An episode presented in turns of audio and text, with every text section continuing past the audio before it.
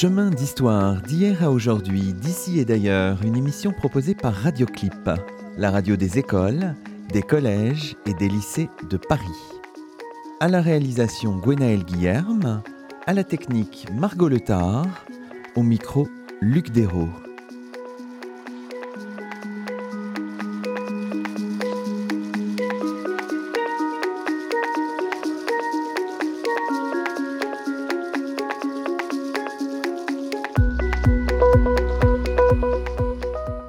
Bonjour à toutes et à tous, c'est le 18e numéro de Chemin d'Histoire, une émission proposée par Radioclip.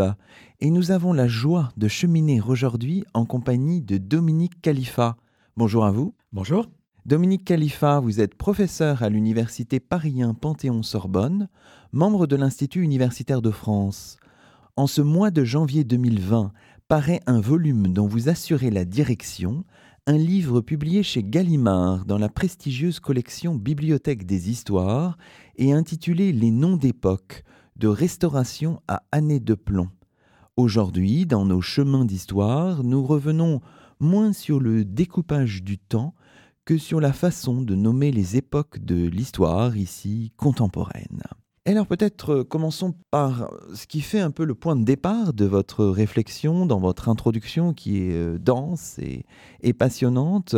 Vous mentionnez l'intense réflexion menée depuis le milieu du XXe siècle sur les questions de périodisation et de découpe du temps c'est ça qui vous intéresse et en même temps vous faites un pas de côté parce qu'il y a eu une intense réflexion sur le découpage du temps, mais sur la manière de le nommer beaucoup moins, Dominique Khalifa. En tout cas pour la période contemporaine, oui, bien sûr, vous avez raison.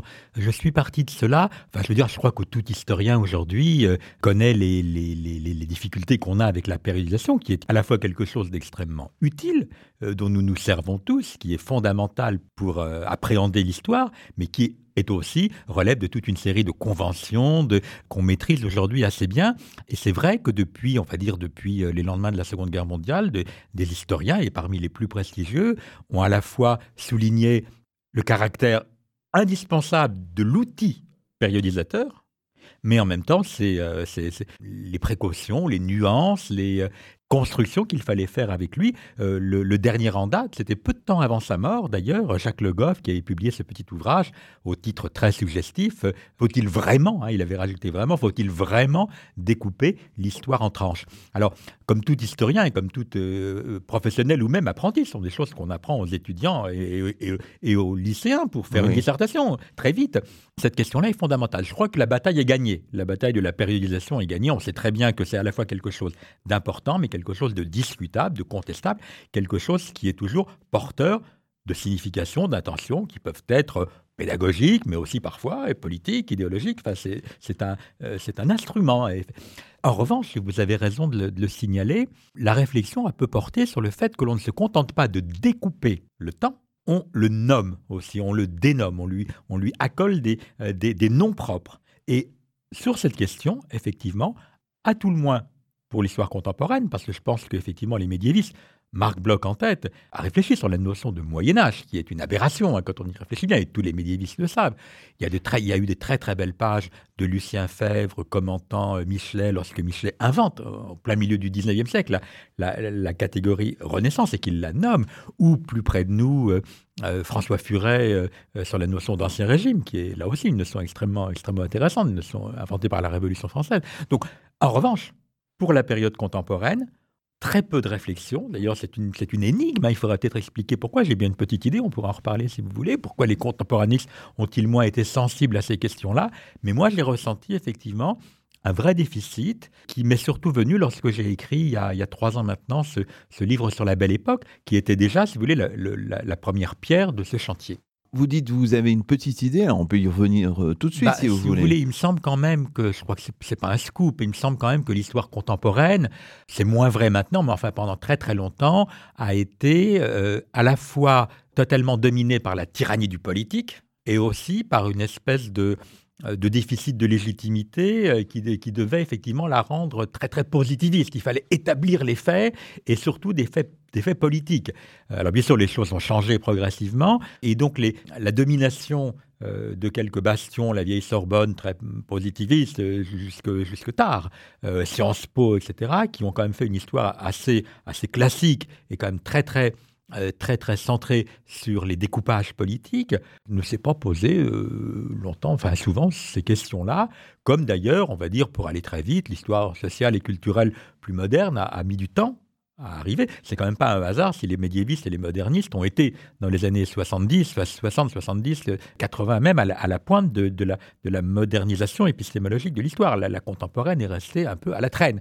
Alors après, il y a eu des gens extraordinaires, Michel Perrault, Corbin, Pascal Horry, etc. Mais ça vient tard par rapport à, l'école des Annales, à, Brodet, à Fèvre, à Mandrou, à, tous, à Daniel Roche, à tous ces gens-là qui ont eu des réflexions, à mon avis, beaucoup plus avancées, pertinentes dans, euh, dans ces questions-là. Il, y, a Pierre Nora, bien sûr, qui a un rôle fondamental pour la contemporaine. Alors justement, toute cette réflexion sur, euh, sur la manière de nommer les époques, vous disiez qu'elle avait été... Euh, menée, conduite par euh, des historiens d'autres, d'autres périodes. Vous avez cité le Moyen Âge, la Renaissance, l'Ancien Régime, et tout récemment aussi les grandes découvertes. Et là, on pense à une émission enregistrée il y a quelques semaines, consacrée à un livre paru euh, récemment aux éditions du Seuil, L'exploration du monde, une autre histoire des grandes découvertes. Et dans cette émission, on va en réécouter un petit extrait.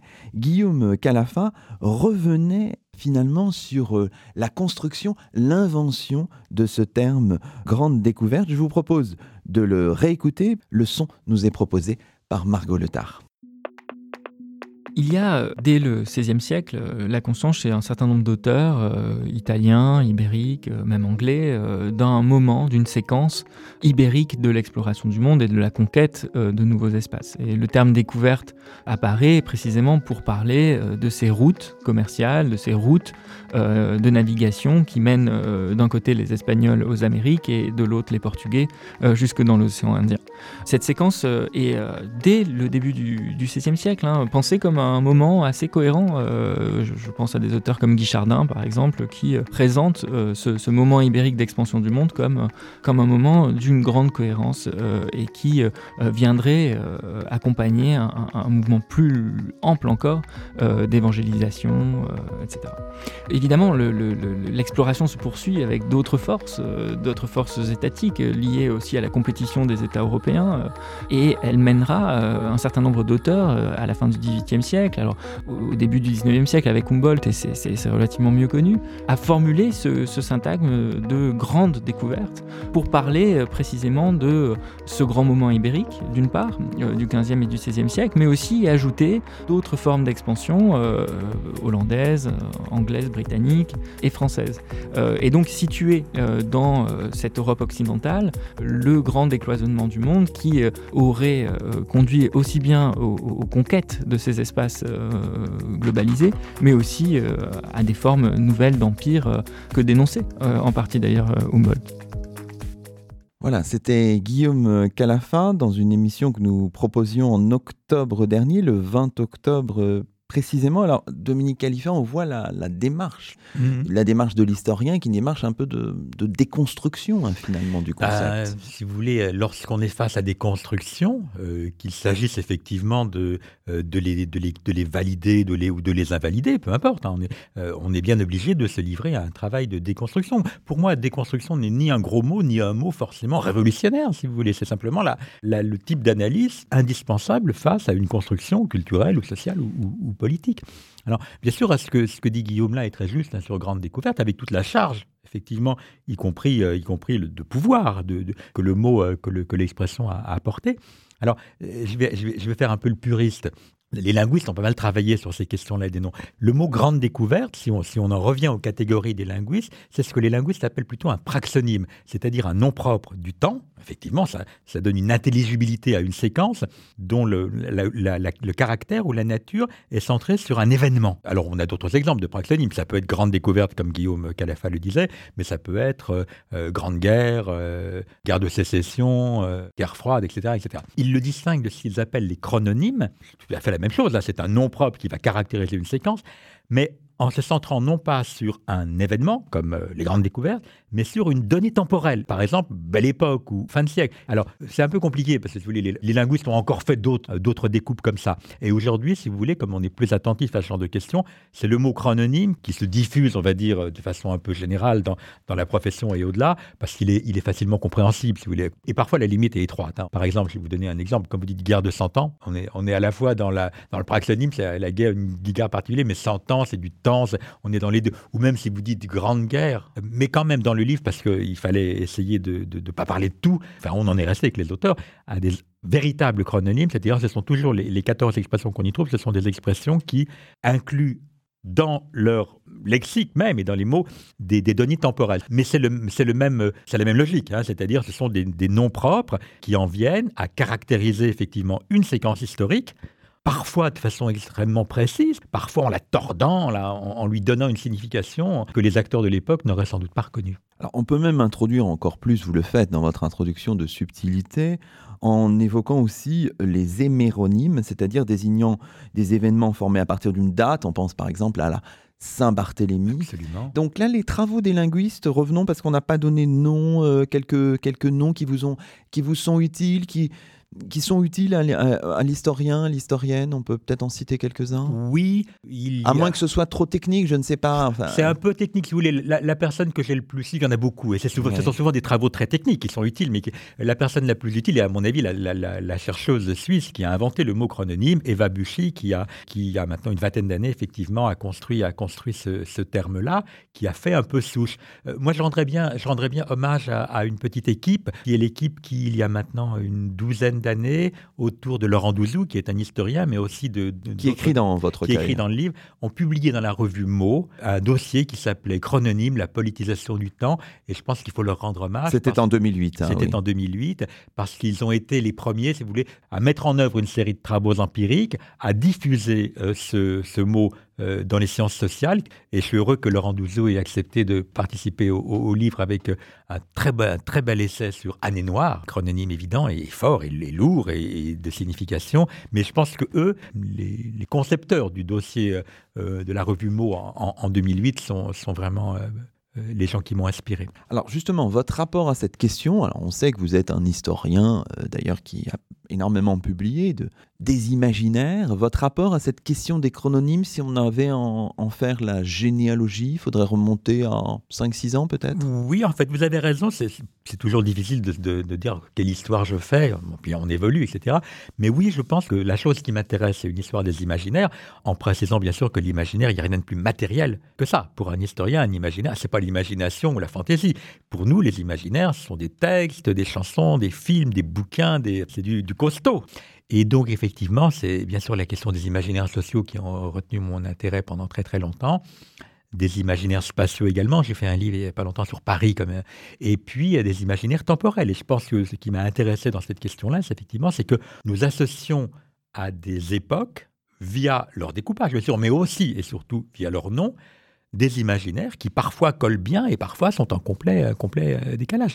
Euh, la belle époque, à, laquelle j'ai consacré un livre il y a, trois ans, était sans doute l'objet qui m'a fait basculer dans cette, problématique et dans ces, questions.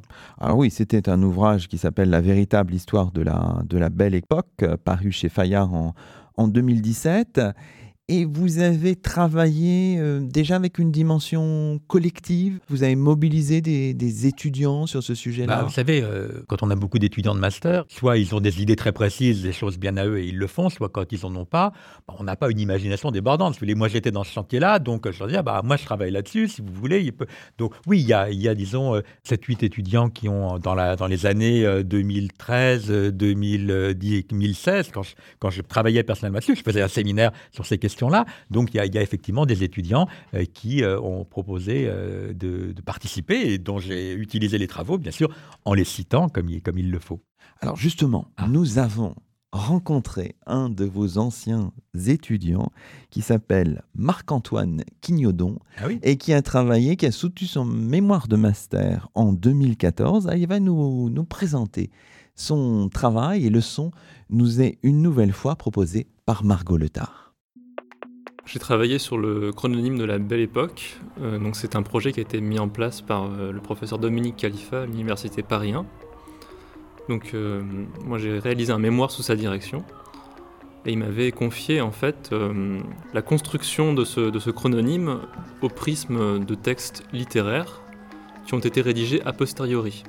Le propos était de démontrer comment en fait les auteurs ont reconstruit leur jeunesse de manière littéraire à la Belle Époque dans des écrits postérieurs en fait à la Première Guerre mondiale et ce jusque très tard, jusqu'aux années 50 en fait.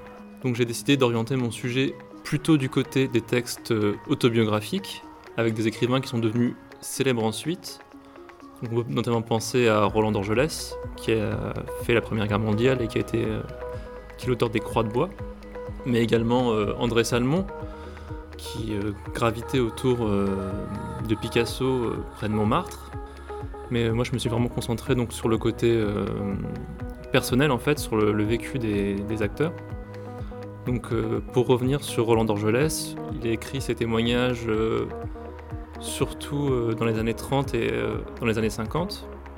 Il revient beaucoup en fait sur la vie culturelle qu'il y avait à Montmartre, donc qui à l'époque était empreint d'une grande camaraderie, euh, notamment autour de, cabarets. On peut penser notamment euh, au Lapin Agile. Et euh, il raconte toutes les farces qu'il faisait avec, ses camarades. Ce sont les premiers temps du cubisme. Et il raconte comment il a monté en fait une, plaisanterie. Et en fait, il avait accroché un, pinceau à la queue d'un âne et il avait fait peindre en fait une toile et il l'avait présenté euh, comme étant euh, l'œuvre en fait d'un artiste italien. Et euh, les, journalistes de l'époque ont été pris au piège. Donc il voulait faire ça pour démontrer un peu le côté un peu abscon de cet art. C'était Marc-Antoine Quignodon à notre micro. Alors voilà, on voit bien hein, comment se construisent les choses. C'est de l'importance des, décalages temporels. C'est-à-dire qu'on a un point de vue euh, qui est postérieur à la Première Guerre mondiale et on regarde euh, mmh. la belle époque de ce point de vue-là. Dans le cas de la Belle Époque, c'est flagrant. On est vraiment face à un chrononyme d'abord qui a, connu une immense fortune, et pas seulement en France. Hein. L'enquête que j'avais menée à cette époque avait montré combien le, le, terme pouvait circuler, avait circulé pour caractériser dans certains pays euh, leur propre histoire, le cas de l'Italie ou le cas du Brésil. Euh, ce sont des regards euh, rétrospectifs, généralement toujours très nostalgiques, et qui recomposent à l'aune des interrogations du présent un regard euh, sur, sur, le temps. Mais d'une certaine manière, même quand nous sommes très objectifs, nous les historiens, nous faisons aussi un peu cela. Bon, alors peut-être que votre, votre livre nous oblige à en prendre conscience d'une certaine manière. Bah, C'est-à-dire qu'il y a une chose, et ça je pense que ça, ça ne m'attirera pas que des sympathies, il y a une chose qu'on est tenu de faire quand on ouvre une réflexion comme celle-là, soit sur la belle époque, soit sur d'ailleurs tous les, les, les, essais de, des noms d'époque, c'est de prendre l'historiographie, l'histoire, comme une source. Or, les savants n'aiment pas tellement qu'on ah, bah prenne la... Mais en même temps, réfléchissons, qu'est-ce qu'on fait, nous, avec les, avec les historiens d'il y a 50 ans, ou d'un siècle, ou d'il y, a un siècle et demi? Euh, Bien sûr, on les lit avec intérêt, mais leur propos est devenu plus une trace du moment qu'une explication ou, qu'un savoir très très très très particulier sur l'époque qu'ils sont censés documenter. Je, revendique le fait de devenir très vite ringard et de, de n'être rapidement effectivement qu'une pièce parmi d'autres que les générations suivantes. Vous voyez, une des, vertus, enfin une des ambitions de ce livre, c'est de montrer que c'est de lutter contre le triomphalisme. Nous, on va passer et nos travaux passent avec nous. Alors, si on regarde un petit peu le, collectif mm. que vous avez euh, animé en quelque sorte, euh, donc 14 historiens, 14 essais, Sept femmes, sept hommes, donc là une parité euh, stricte, quatre professeurs étrangers, un petit tropisme parien, bien sûr, avec six représentants. Alors comment est-ce que, évidemment, vous l'avez dit, c'est complexe, vous avez écarté, vous avez dit tout à l'heure les praxonies, mais comment vous avez dessiné finalement les contours de votre ouvrage? Alors, je voulais bien sûr en rester à l'époque contemporaine, 19e, hein, 20e. Au début, je m'étais dit, je vais partir de l'Ancien Régime, mais Furel et Olivier Christin derrière l'ont fait mieux, l'ont fait magnifiquement. Donc, je voulais en rester au 19e et 20e siècle. En essayant de couvrir quand même les espaces. Il ne s'agissait pas de faire quelque chose de franco-français ou même de, ou même de seulement d'européen. Euh, j'ai quelques regrets là-dessus, on en parlera. Il, manque des choses, mais peu importe. Et puis euh, Pierre Nora, qui a, qui a, accepté ce projet avec enthousiasme, m'a dit aussi, et j'étais tout à fait d'accord avec lui, il faut que cela reste des, des noms compréhensibles par le grand public. On ne va pas s'enfermer dans des, dans des termes trop techniques. Il y en a quand même quelques-uns. Je pense que les Français connaissent pas du tout Gilded Age, cette époque américaine. Mais là, en fait, c'est quand même une grosse période. Donc, on est resté là-dessus, identifier des noms du temps du contemporain, en gardant des séquences euh, importantes, homogènes, longues, compréhensibles, et en essayant d'avoir aussi les, bons auteurs, parce que j'étais évidemment pas compétent sur tout. Et alors, vous dites, euh, homme-femme, j'ai souhaité être, euh, j'ai souhaité, euh, parce que on a vu, c'est vrai, ces derniers temps, des collectifs, on va dire, moins, moins équilibrés. Je suis pas, suis pas un obsessionnel de la parité, mais enfin, je pense que c'est bien qu'il y ait des hommes et des femmes. vous, vous pointez pas jeunes et moins jeunes. J'ai tenté d'avoir effectivement des jeunes auteurs, des auteurs moins jeunes et des auteurs plus âgés, parce que là aussi, c'est quelque chose qui, est important pour moi, d'avoir cette diversité. Euh, français étranger, oui. Euh, et puis parien, bah, un petit tropisme parien, parce que c'est une grande université. Oui, absolument. non, non, bien sûr. Alors, Évidemment, on peut se poser la question comment ça fonctionne, ça, comment est-ce qu'on anime une équipe? On sait la difficulté de le mmh. faire parce que chacun est dans sa logique, mmh. etc. Comment avez-vous procédé? Alors, j'ai écrit, enfin, j'avais rédigé, enfin, bon, il y avait ma belle époque. Ce livre a aussi ses défauts, peu importe, mais si vous voulez, c'était un exemple de ce que j'avais envie de, de ce que j'avais envie de faire.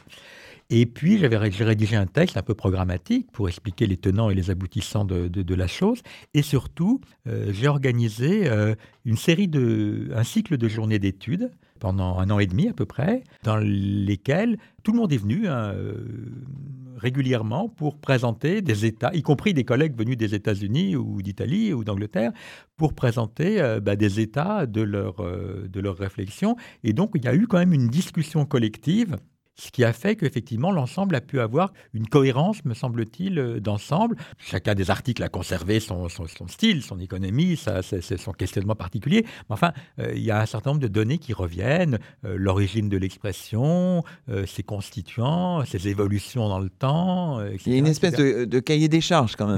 Voilà. Et puis, ce que je voulais vraiment éviter, comme on le voit parfois, je ne donnerai pas de nom, c'était la, la juxtaposition de textes écrits chacun dans son coin, sans, sans cohérence d'ensemble et dans lequel effectivement le, coordinateur euh, fait beaucoup d'efforts pour euh, faire rentrer le tout euh, dans, le même moule. Le, volume de la revue d'histoire du 19e siècle de 2016 que vous aviez dirigé, c'était déjà une rampe de lancement Voilà, c'était une rampe de lancement, c'était tester, tester la chose. La quasi-totalité des articles ne s'y retrouve pas parce que c'était des choses plus, on va dire, plus, plus pointues, pas plus érudites, parce que ce livre est très érudit, mais disons plus, plus, plus segmenté. Je vais vous donner plus adapté à un format de revue, voilà, plus adapté à un format de revue. D'accord. On regarde un petit peu toujours votre introduction. Euh, vous dites il s'agit finalement de dénaturaliser les, les chrononymes, mhm. cerner la genèse, vous l'avez dit, analyser les conditions spécifiques d'émergence des chrononymes. Évidemment, on voit très bien qu'il s'agit aussi, et le plan que vous avez suivi, c'est un peu ça, de séparer les expressions endogènes forgées par les contemporains, euh, évidemment instrumentalisées par la suite, et puis celles, les expressions qui sont postérieures et qui mmh. sont quand même beaucoup plus nombreuses. Sont plus nombreuses, oui. Oui, bien sûr. Euh, il fallait arriver à redonner un peu la, matière foisonnante hein, de, ces, de ces noms du temps.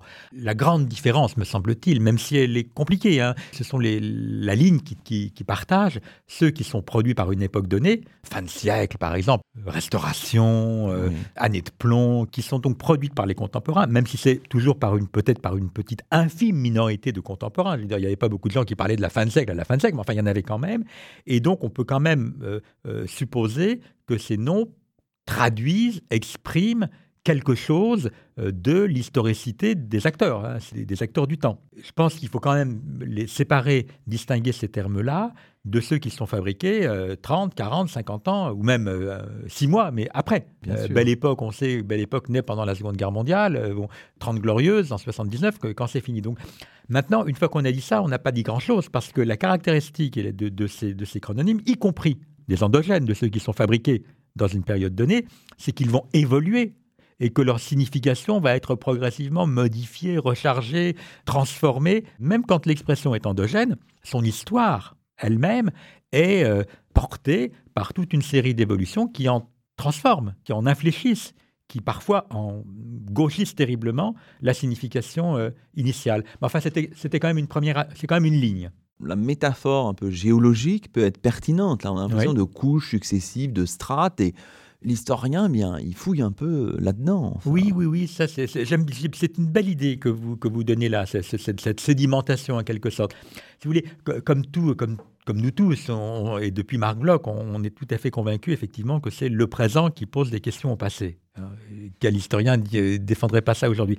Mais c'est quand même plus compliqué que ça, parce que entre notre présent et le passé que nous allons identifier, il y a toute une série de présents passés qui ont questionné des passés passés. Et donc, on a effectivement toute une série comme ça de, de, strates d'historiographie qu'il s'agit bien sûr d'analyser avec l'idée que nous en sommes une aussi. On comprend très bien la construction du livre en deux parties. Hein. nommer son temps, cette contribution.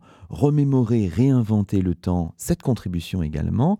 Comprendre, quoi qu'il en soit, comment les chrononymes savants ou ordinaires, qu'ils procèdent du collectif ou qu'ils soient liés à des acteurs identifiés, sont amenés à se fondre dans les usages communs libérés de leur géniteur, dites-vous, affranchis des conditions de leur émergence. Vous avez de très très très belles phrases dans l'introduction.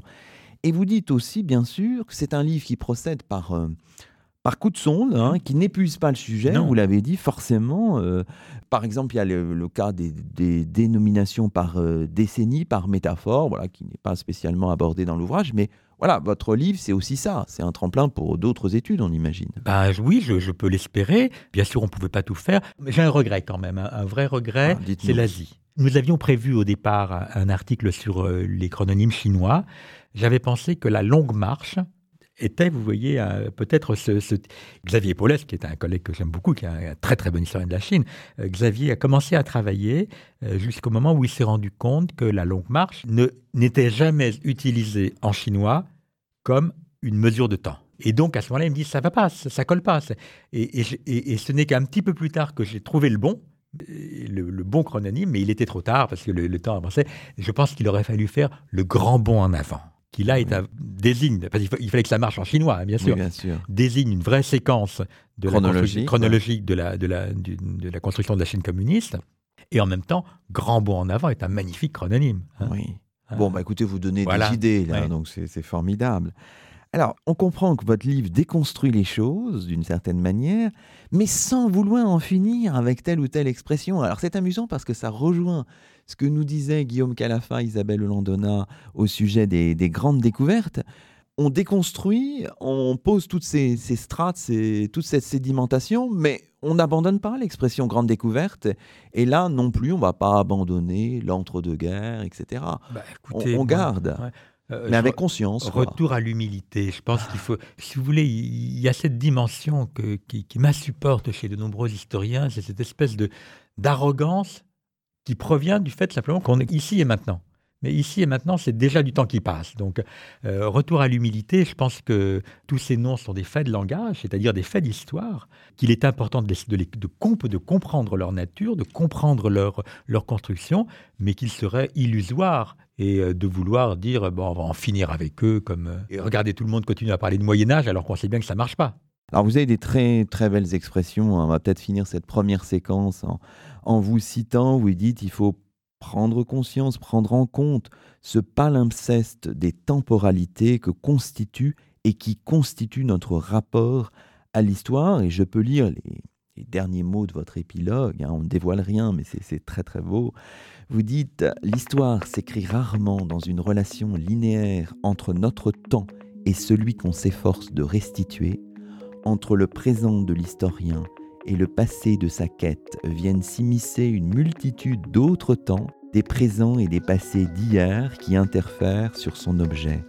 Prendre au sérieux ce que nous disent les chrononymes permet de considérer le passé pour ce qu'il est, une réalité mobile, changeante, historique, travaillée par les hommes et les femmes qui l'ont habité, mais aussi par les regards, les lectures ou les déplacements que les époques ultérieures lui ont fait subir, c'est admettre que l'on n'écrit jamais que dans cet enchevêtrement rhapsodique et presque kaléidoscopique de temporalité qui est constitutif de l'histoire.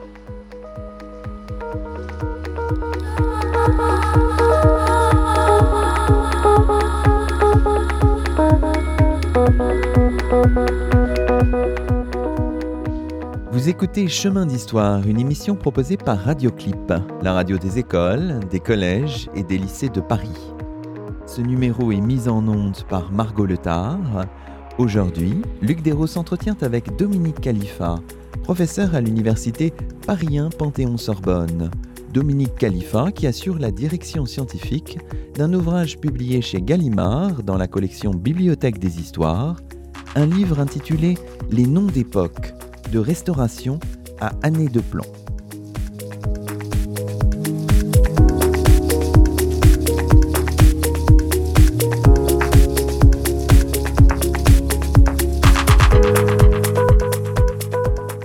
Alors, dans la seconde partie de cette euh, émission, Dominique Khalifa, on peut évidemment se promener un petit peu dans Mmh. l'ouvrage, mais en faisant des, des choix, bien sûr. La première partie de, l'ouvrage nous emmène en Europe, en France, au Royaume-Uni, en Espagne, en Italie en particulier, aussi aux États-Unis. Vous examinez les expressions euh, restauration, risorgimento, ère victorienne, the Gilded Age, dont on a parlé, une expression donc apparue euh, dans un texte euh, littéraire écrit par Mark Twain et Charles Dudley Warner pour qualifier la fin du 19e siècle, hein, l'époque dorée, et puis qui a complètement changé de sens à partir des années 20 et 30 du 20e siècle. Vous examinez aussi euh, l'expression fin de siècle, l'expression année de plomb, et puis ce qui va nous intéresser, c'est une étude proposée par votre collègue de l'université euh, Paris 1 Panthéon-Sorbonne, euh, Jeanne Moisan, la double expression finalement transition ou transition et movida.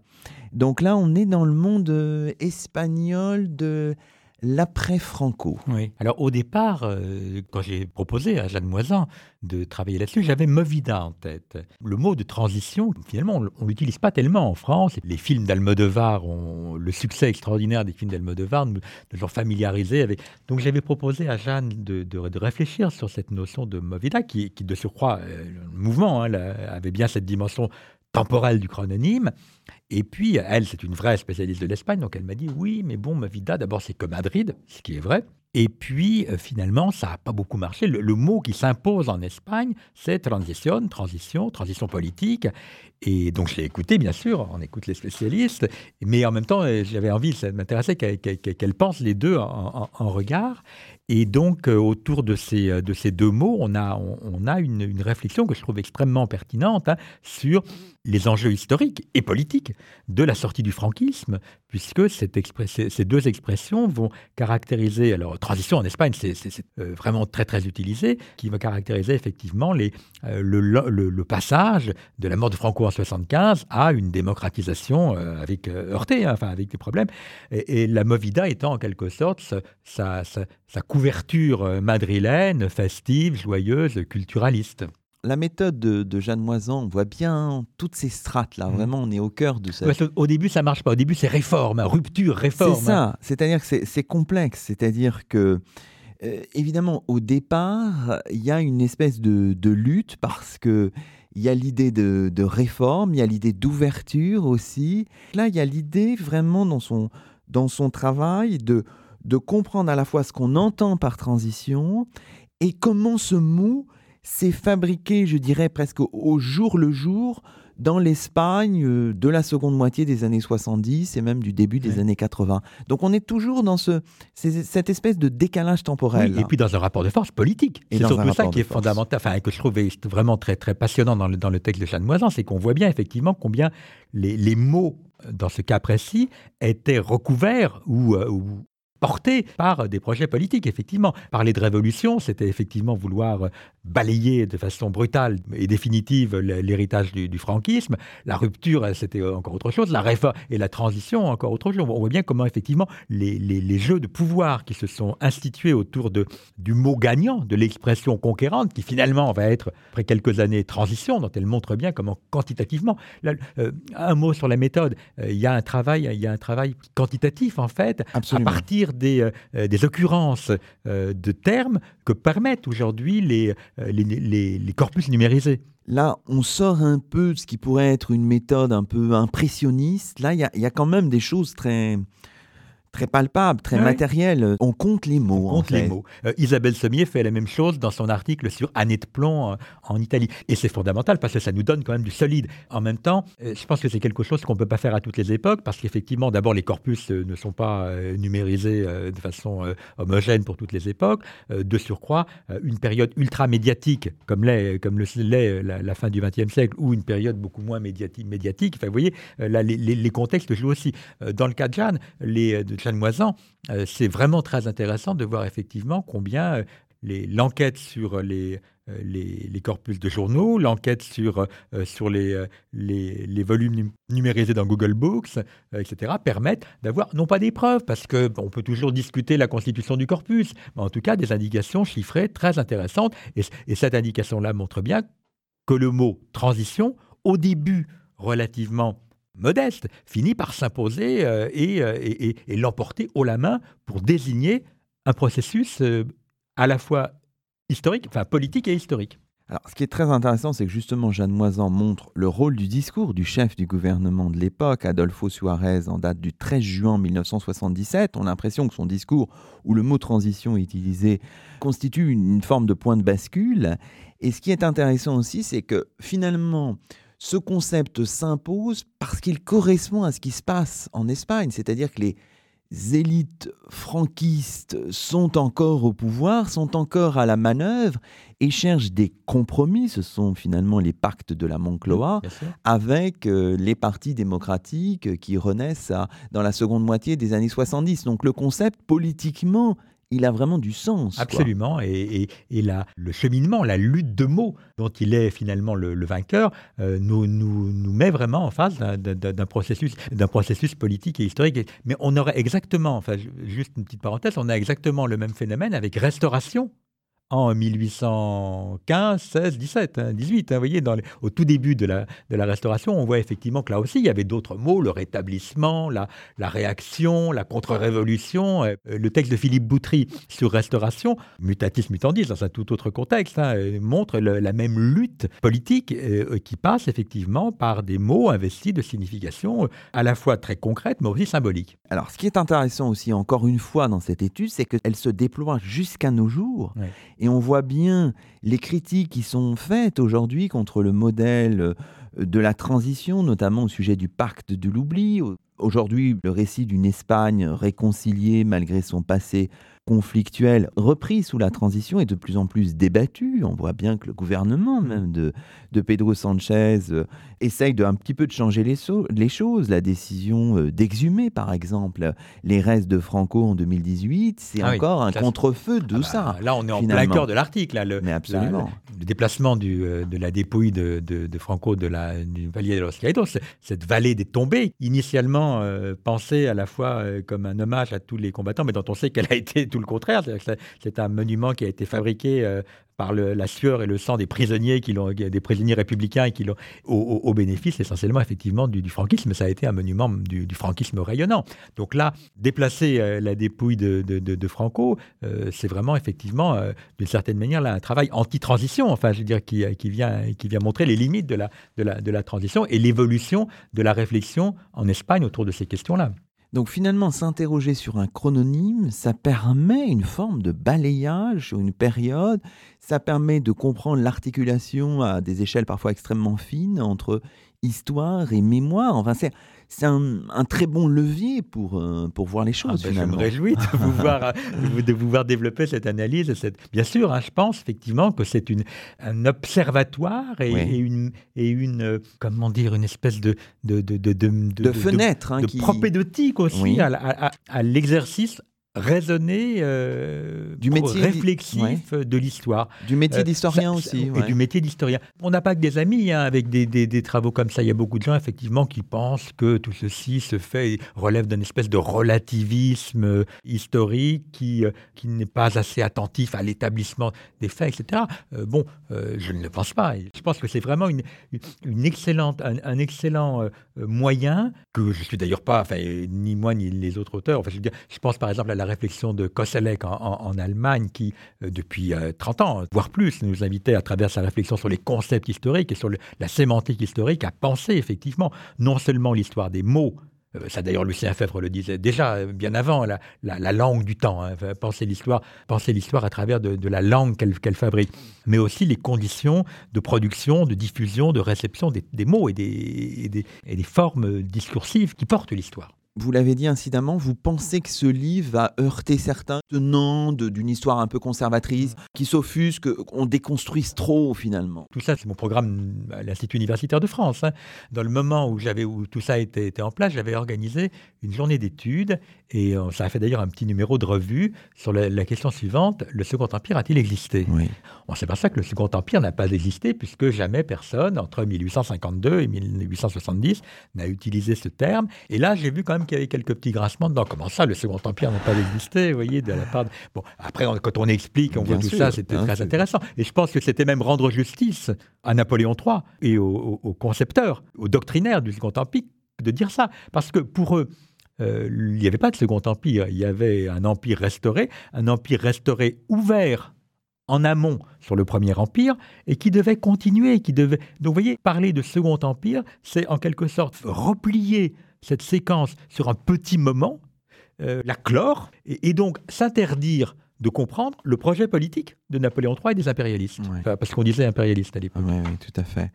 Alors, continuons à nous promener un petit peu dans le, de manière sélective, un peu dans, dans votre ouvrage, et gagnons, si vous voulez bien, la, la deuxième partie, donc une deuxième partie qui considère l'ensemble des chrononymes qui sont pensés après la, période qu'ils désignent ou qu'ils sont supposés désigner. Donc on se promène du 19e, là encore, au second 20e siècle, du printemps des peuples aux Trente Glorieuses, en passant par l'âge d'argent russe, les années folles, les années noires, la Stunde Null, en Allemagne. Alors, intéressons-nous peut-être à votre étude, euh, l'entre-deux-guerres. Alors là aussi, on a l'impression que vous déconstruisez l'évidence. Mais en fait, là encore, c'est plus compliqué. C'est un peu plus compliqué, oui. Bah, c'est enfin, c'est peut-être le plus, le plus commun, le plus flagrant, le plus ordinaire. Ça mange pas de pain, on va dire, l'entre-deux-guerres. On voit bien de quoi il s'agit, si vous voulez. Mais quand on creuse un peu, c'est euh, un petit peu plus compliqué. D'abord parce que euh, quand on utilise l'expression on se rend compte que généralement, quand on parle de l'entre-deux-guerres, on parle surtout des années 30. Parce que les années 20, c'est autre chose, on sait bien. D'ailleurs, il y a un chrononyme spécifique pour les pour l'évoquer, euh, Warring Twenties ou, Années folles, etc., etc. Donc, euh, pourquoi est-ce qu'on dit euh, euh, entre-deux-guerres alors qu'on veut surtout parler des années de crise, en fait? Et, puis, c'est un chrononyme qui est assez paradoxal parce qu'on va s'apercevoir effectivement qu'il il est, il est devenu tellement ordinaire, tellement évident, tellement, tellement usuel que des sociétés ou des, ou, des, ou des nations qui n'ont pas participé à la, première, à la première ou à la seconde guerre mondiale ou à l'une des deux vont quand même, quand même l'utiliser pour euh, décrire leur, euh, leur période, leur histoire intérieure entre 19 et, et 39. Le cas d'école, c'est l'Argentine. Hein, qui a un petit peu participé à la première et pas du tout à la seconde. enfin, en Argentine, il y a énormément d'études. C'est devenu un marqueur, si vous voulez, entre guerras, pour parler de l'Argentine entre 19 et 39. Pareil au Mexique, pareil en Espagne, d'une certaine manière, c'est assez curieux quand même. Hein. et puis, bien sûr, la chose la plus importante, c'est pas tellement celle-là. C'est derrière ce mot, il y a des choses plus compliquées, et notamment dans le cas français, mais qui est que euh, l'expression qui apparaît très vite, hein, dès septembre 39, voire avant, mais avec d'autres significations, est très vite recouverte par un, par un projet euh, idéologique et politique particulier qui est très très fort, qui est celui de chercher les responsables et les responsabilités politiques, morales, intellectuelles, culturelles qui ont conduit euh, la France dans, dans, dans, dans la défaite. Mais cette idée-là, ce projet idéologique-là, est-ce qu'il persiste plus tard Ou est-ce qu'il est laissé complètement effacé Ou est-ce que malgré tout, il y a encore des reliquats de ça Il persiste pas sur cette dimension vichiste, c'est-à-dire sur cette dimension procédurion, euh, qui a effectivement euh, déféré en justice, Bloom euh, et beaucoup d'autres. Mais il persiste au travers, au travers de cette idée finalement que cette période a été une période myope que cette période a été une période qui, n'a pas su penser comme il fallait les défis, les défis du, du présent quelque chose qui fait fi quand même des acteurs, des, des, gens de l'époque qui n'ont pas vécu ça comme ça. Et est-ce que le, le regard de Marc Bloch, là on se situe évidemment complètement euh, ailleurs du point de vue de l'échiquier politique, est-ce que le regard de Marc Bloch dans l'étrange défaite que vous citez informe d'une certaine manière notre regard actuel sur cette période-là, l'entre-deux-guerres? Oui, oui, je pense. Enfin, c'est un très beau texte, bien sûr. C'est un texte magnifique. Hein. nous sommes tous, enfin, tous les historiens vous le diront, il déplace la, la, la focale. C'est pas l'entre-deux-guerres. D'ailleurs, il ne prononce pas ces mots-là. Hein. Non, à un moment, mais c'est dans, il y a entre-guerres, etc. C'est l'ombre portée de la première sur la deuxième. C'est ça que son texte montre avec beaucoup de, avec beaucoup de, finesse. Comme quoi, tout ce qui se passe est en quelque sorte les horloges bloquées, l'heure bloquée sur 1900, sur 1914-1918, et que cette heure bloquée sur 14-18 est ce qui a empêché effectivement qu'il y ait vraiment un entre-deux-guerres. Moi, j'ai lu un peu en parallèle, j'ai enfin, Bloch, je l'avais lu il y a longtemps, j'ai lu en parallèle, pour préparer cet article, le texte de Bloch qui est merveilleux, et le texte de Léon Blum, à échelle humaine, qui paraît, euh, enfin, qui est écrit, il paraît plus tard, mais qui est rédigé à peu près au même moment, et qui lui aussi est une réflexion sur euh, ces années qui viennent de, s'écouler. Ces deux textes sont magnifiques, sont très, lucides hein, sur, euh, sur ce qui se passe. Bloom, bien sûr, est plus, est plus précis sur euh, la défense d'un certain nombre de, données historiques très importantes et, sur le fait que la démocratie a, été, a joué un rôle majeur en, en, 35, 36, 37. Mais les deux ont un très très beau regard effectivement sur la, cette espèce de superposition des temps qui fait que ce n'est pas la période 1939 qui est en soi l'objet du regard et de l'analyse critique, mais c'est en quelque sorte l'impossibilité euh, de ces années-là à se dissocier euh, du, moment de 14-18 y compris jusque dans le rappel de Pétain, ou dans le rappel de Végan, ou, dans toute une série euh, d'éléments qui, en, 40, ont, joué le, rappel, enfin le, regain, le, retour sur soi. Mais un retour sur soi chronologiquement décalé. Alors, on a l'impression que pour ce chrononyme-là, compte davantage, je veux dire, dans la fabrication même du chrononyme, la mémoire immédiate juste après l'événement, et qu'ensuite, là, contrairement à d'autres chrononymes, il n'y a pas forcément toutes ces strates qui se déposent, qu'on s'est contenté un peu d'utiliser le chrononyme de manière euh, technique sans vraiment le penser. Est-ce que c'est peut-être exagéré? Non, oui, il y, a de ça, mais il y a quand même tous les travaux d'historiens, enfin, après De Gaulle et Churchill, qui ont, qui, ont, qui ont proposé effectivement cette notion de guerre de 30 ans qui d'une certaine manière est une autre façon de penser euh, l'entre-deux, enfin les euh, d'une guerre à l'autre. Oui, oui, tout à fait. Et donc euh, on sait combien cette notion de guerre de 30 ans, ou en tout cas ce, désir, guerre de 30 ans, c'est aussi un très beau chrononyme, hein, que, de désir de penser euh, l'histoire de, de, l'Europe et même du monde, du monde à partir des événements européens de, euh, de 1914 euh, à 1945, a suscité des, travaux historiques, des, des, polémiques historiques très très fortes, des, des, débats récemment, où, où, sont en jeu effectivement une grande partie des événements de la période, des guerres, de, la, de la révolution bolchevique, du nazisme, de la Seconde Guerre mondiale. Donc il y a cet élément quand même finalement, il faut toujours, c'est un peu un des messages de, votre livre, finalement, il faut toujours s'interroger sur les évidences même, enfin, d'une certaine bah, manière. C'est un, peu ça. Hein, c'est, euh, euh, bien sûr, euh, je ne suis pas un élève d'Alain Corbin, mais j'ai, mais j'ai toujours été très proche de, de, Corbin depuis le début. et, puis, bien sûr, quand, quand, je lui ai succédé à, la Sorbonne, on, a, on continue à avoir d'excellentes relations. Et, Corbin, vous savez, bon, grand historien, il a des enseignements multiples, mais il y a deux choses qu'il répète tout le temps et qui, moi, m'ont toujours marqué et qui sont, me semble-t-il, extrêmement importants. C'est euh, de se libérer euh, de, de, tout anachronisme psychologique et que la meilleure façon de se libérer d'un anachronisme psychologique, c'était d'essayer de, de, de, bannir, de, censurer tout ce que l'on a appris depuis essayer de essayer en quelque sorte. Bon, alors c'est impossible, effectivement. On peut pas, euh, euh, quand on étudie euh, l'entre-deux-guerres, on peut pas faire comme si on savait pas ce qui s'était passé depuis 1940. Et quand on étudie la Belle Époque, mais mais ce, ce cette espèce d'impératif, on va dire méthodologique, qui est de dire évidemment je connais la fin du film, mais il faudrait que je la connaisse pas pour vraiment saisir la, façon dont les hommes et les femmes ont vécu. Enfin, c'est une posture historienne. Euh, on, pourrait tout à fait en défendre d'autres. Je sais qu'il y, a des historiens qui ne sont pas du tout d'accord avec ça, et qui, pensent au contraire que c'est très bien de voir les choses de surplomb, c'est très bien. On, voit d'autres choses. Et, ils n'ont pas non plus complètement tort. Mais moi, mon rapport à l'histoire, on va dire, c'est celui-là, c'est le rapport d'une histoire compréhensive. Ce qui m'intéresse, c'est de comprendre comment des hommes et des femmes ont vécu leur temps. Alors, Donc ça y est, ce projet, il, euh, paraît ces jours-ci. Euh, est-ce que le dossier chrononyme est terminé ou est-ce que vous avez continué de cheminer? Vers, où allez-vous hein? Quels sont vos chemins de recherche? Non, on va dire que le dossier chrononyme est, terminé. Il y a bien sûr quelques quelques prolongements, enfin des petites choses. Euh, J'ai envie de faire un, c'est un tout petit truc, un petit livre. J'ai été frappé un jour par une collègue dans une soutenance de thèse, je ne la nommerai pas, euh, qui a dit, euh, qui nous dit comme ça, euh, on dit beaucoup c'est très intéressant les soutenances de thèse, on dit souvent beaucoup de choses. ah ben, c'est quelque chose qui existe depuis la nuit des temps, et évidemment la nuit des temps, ça n'a pas d'histoire. Euh, je pense que si. Je pense Ah. qu'on pourrait faire une histoire de la nuit des temps. J'ai bien envie de faire un, un petit article, un petit bouquin sur euh, l'histoire de la nuit des temps. C'est une très belle chose. La- la- cette métaphore est très très étonnante. Oui, oui, Pourquoi vrai. la nuit des temps? Enfin, D'autres langues n'ont Ah pas oui. du tout cette même.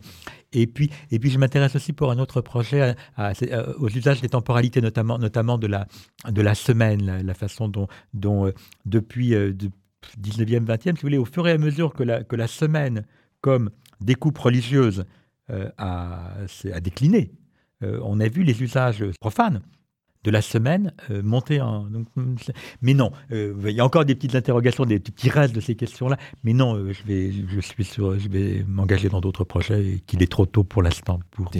Bon, merci beaucoup, euh, Dominique Bah, merci à vous. Khalifa.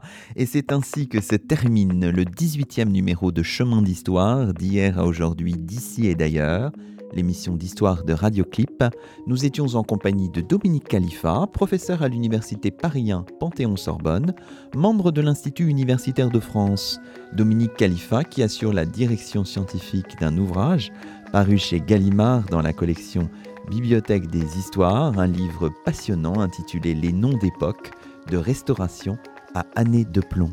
À la semaine prochaine pour un nouveau rendez-vous d'histoire sur Radioclip, la radio des écoles, des collèges et des lycées de Paris.